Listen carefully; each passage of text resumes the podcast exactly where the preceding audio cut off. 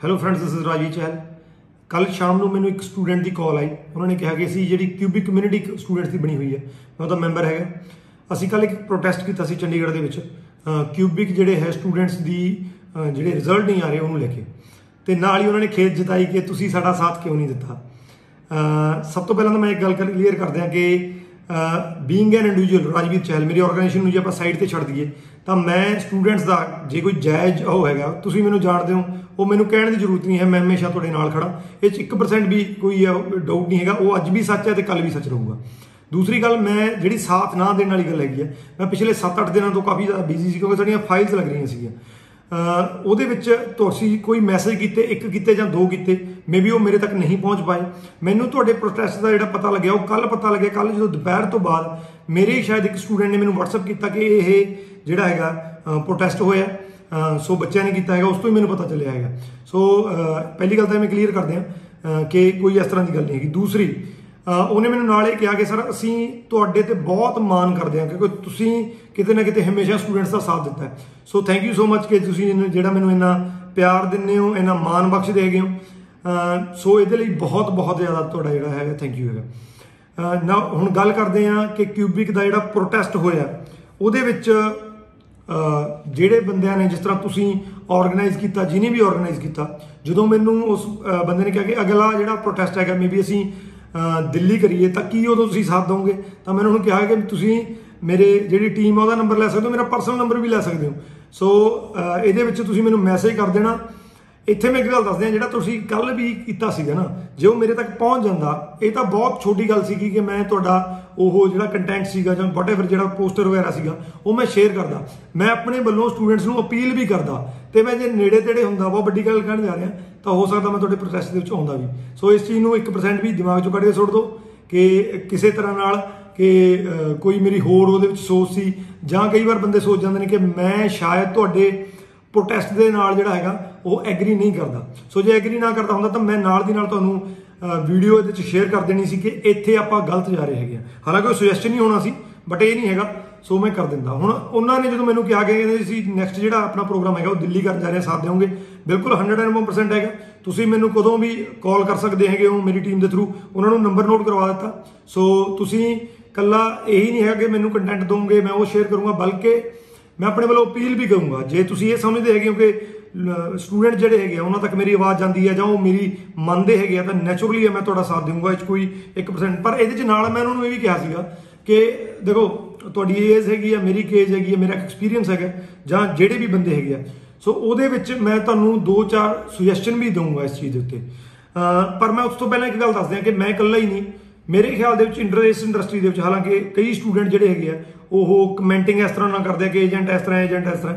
ਸੋ ਜਿੰਨੇ ਮੈਨੂੰ ਲੱਗਦਾ ਇਸ ਇੰਡਸਟਰੀ ਦੇ ਵਿੱਚ, ਕਿਉਂਕਿ ਏਜੰਟਾਂ ਦੇ ਜਿਹੜਾ ਜਿਹੜਾ ਵੀ ਬੰਦਾ ਇਸ ਚੀਜ਼ ਦੇ ਵਿੱਚ ਕੰਮ ਕਰਦਾ, ਉਹਦੀ ਰੋਜੀ ਰੋਟੀ, ਉਹਦਾ ਜਿਹੜਾ ਬੱਚਿਆਂ ਦਾ ਭਵਿੱਖ ਹੈਗਾ, ਉਹ ਇਸ ਬਿਜ਼ਨਸ ਤੋਂ ਚੱਲਦਾ ਹੈਗਾ। ਉਹ ਸੋ ਕਦੀ ਵੀ ਇਸ ਚੀਜ਼ ਨਾਲ ਦਗਾ ਨਹੀਂ ਕਰ ਸਕਦਾ। ਸੋ ਸਾਰੀ ਇੰਡਸਟਰੀ ਮੇਰੇ ਖਿਆਲ 'ਚ ਜਿੰਨੇ ਵੀ ਸੋਚ ਰੱਖਦੇ ਆ ਬੰਦੇ, ਚੰਗੀ ਸੋਚ ਰੱਖਦੇ ਆ, ਉਹ ਸਾਡੇ ਸਾਰੇ ਤੁਹਾਡੇ ਨਾਲ ਖੜੇ ਹੋਣਗੇ।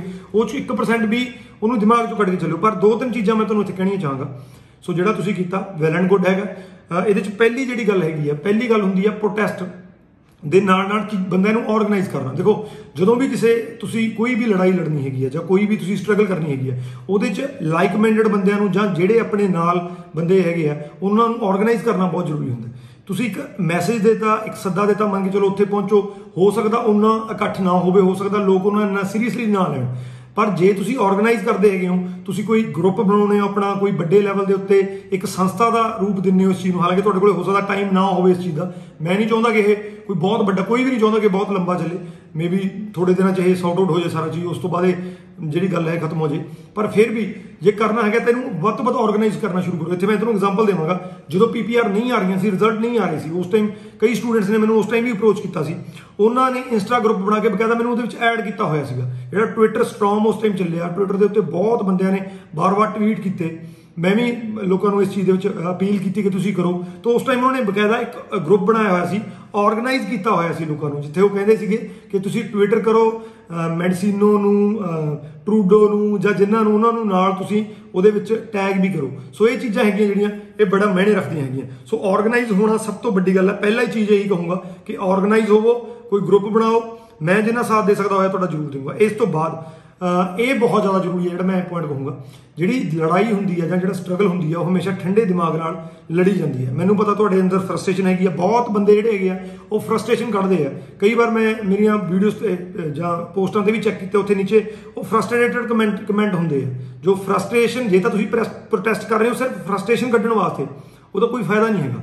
ਜੇ ਤੁਸੀਂ ਪ੍ਰੋਟੈਸਟ ਕਰ ਰਹੇ ਹੋ ਕਿਸੇ ਰਿਜ਼ਲਟ ਤੇ ਪਹੁੰਚਣ ਵਾਸਤੇ, ਤਾਂ ਉਹ ਬਿਲਕੁਲ ਠੰਡੇ ਦਿਮਾਗ ਦੀ ਲੜਾਈ ਹੈਗੀ ਹੈ। ਬੜਾ ਆਰਗੇਨਾਈਜ਼ ਵੇ ਨਾਲ, ਬੜੇ ਸੋਚ ਸਮਝ ਕੇ, ਬੜੇ ਤਰੀਕੇ ਨਾਲ ਉਸ ਚੀਜ਼ ਨੂੰ ਤੁਸੀਂ ਐਮਬੈਸੀ ਤੱਕ ਪਹੁੰਚਾਉਣਾ। ਮੈਂ ਇਹ ਨਹੀਂ ਕਹਿੰਦਾ ਵੀ ਉਹਨਾਂ ਨਾਲ ਆਪਾਂ ਤਕਰਾਰਬਾਜ਼ੀ ਕਰਨੀ ਹੈ, ਉਹਦਾ ਕੋਈ ਰਿਜ਼ਲਟ ਨਹੀਂ ਨਿਕਲਣਾ, ਉਹਦਾ ਕੋਈ ਫਾਇਦਾ ਨਹੀਂ ਹੋਣਾ ਹੈਗਾ।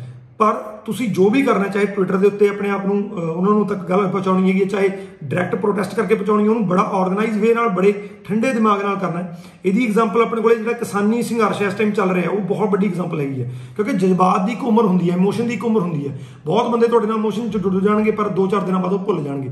ਸੋ ਇਸ ਕਰਕੇ ਇਹਨੂੰ ਬੜਾ ਆਰਗੇਨਾਈਜ਼ ਵੇ ਨਾਲ ਚਲਾਉਣ ਦੀ ਲੋੜ ਹੈਗੀ ਹੈ। ਜਿਸ ਤਰ੍ਹਾਂ ਕਿਸਾਨੀ ਮੂਵਮੈਂਟ ਚੱਲ ਰਹੀ ਹੈ ਕਿੰਨਾ ਟਾਈਮ ਹੋ ਗਿਆ ਜੇ ਸਿਰਫ ਜਜ਼ਬਾਤ ਕਰਕੇ ਬੰਦੇ ਲੋੜੇ ਜੁੜੇ ਹੁੰਦੇ ਤਾਂ ਹੁਣ ਉਹ ਖਤਮ ਹੋ ਗਿਆ ਹੁੰਦਾ। ਪਰ ਜਜ਼ਬਾਤ ਕਰਕੇ ਨਹੀਂ ਜੁੜੇ ਆਰਗੇਨਾਈਜ਼ ਵੇ ਨਾਲ ਹੈਗਾ ਕਿਸਾਨੀ ਜਥੇਬੰਦੀਆਂ ਦੇ ਅੰਡਰ ਹੈਗਾ ਸੋ ਸਾਰਾ ਇਸ ਤਰ੍ਹਾਂ ਨਾਲ ਚੱਲ ਰਿਹਾ। ਸੋ ਇਸ ਤਰ੍ਹਾਂ ਨਾਲ ਚਲਾਓ ਇਸ ਚੀਜ਼ ਨੂੰ ਠੰਡੇ ਦਿਮਾਗ ਨਾਲ ਪ੍ਰੋਪਰ ਵੇ ਨਾਲ, ਜਿਹੜਾ ਵੀ ਚਾਹੇ ਟਵਿੱਟਰ ਦਾ ਚਲਾ ਰਹੇ ਹੋ, ਚਾਹੇ ਕੋਈ ਹੋਰ ਪ੍ਰੋਟੈਸਟ ਕਰਨਾ ਹੈ।